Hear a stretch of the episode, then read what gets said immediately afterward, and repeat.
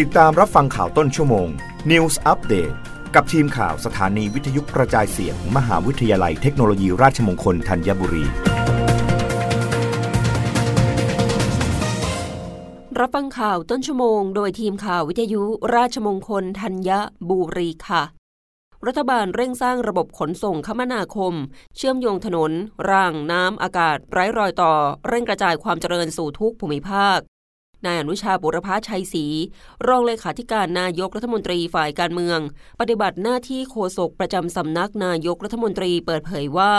รัฐบาลมุ่งมั่นพัฒนาโครงสร้างพื้นฐานประเทศไปสู่ความยั่งยืน สร้างระบบขนส่งคมนาคมเชื่อมโยงอย่างไร้รอยต่อ ทั้งในเขตกรุงเทพมหานครและปริมณฑลและในภูมิภาคต่างๆสำหรับการพัฒนาระบบรถไฟฟ้าในกรุงเทพมหานครและปริมณฑลมีความจำเป็นเร่งด่วน เพื่อผลักดันให้ระบบขนส่งทางรางเป็นระบบขนส่งสาธารณะ และแก้ปัญหาการจราจรติดขัดอย่างเป็นรูปธรรม โดยมีแผนการก่อสร้างรถไฟฟ้าให้ครบ 14 เส้นทาง ระยะทางรวม 554 กิโลเมตร ให้เสร็จโดยเร็ว ซึ่งจะมีสองสายที่จะเริ่มเปิดใช้ในปีนี้ คือโครงการรถไฟฟ้ารางเดี่ยวสายสีชมพู ช่วงแครายมีนบุรี และสายสีเหลืองช่วงลาดพร้าวสำโรง หลังจากนั้นจะเปิดให้บริการเต็มรูปแบบทั้งสองเส้นทาง ในปลายปี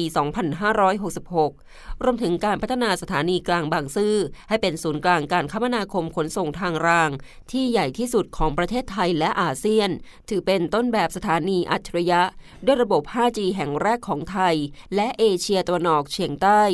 นอกจากนี้การขับเคลื่อนรถไฟความเร็วสูง High Speed Train สายตะวันออกเฉียงเหนือ เส้นทางกรุงเทพ นครราชสีมาหนองคายระยะทางรวมกว่า 600 กิโลเมตร โดยระยะที่ 1 กรุงเทพ นครราชสีมา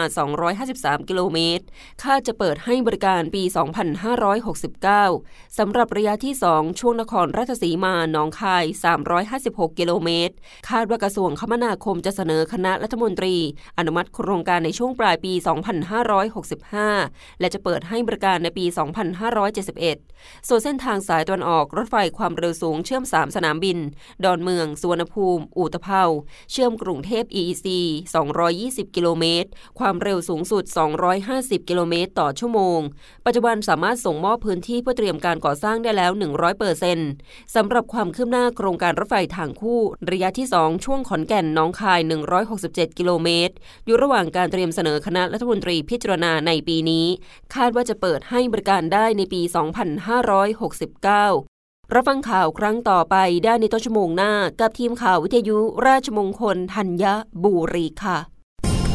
รับฟังข่าวต้นชั่วโมง News อัปเดตครั้งต่อไป กับทีมข่าวสถานีวิทยุกระจายเสียง มหาวิทยาลัยเทคโนโลยีราชมงคลธัญบุรี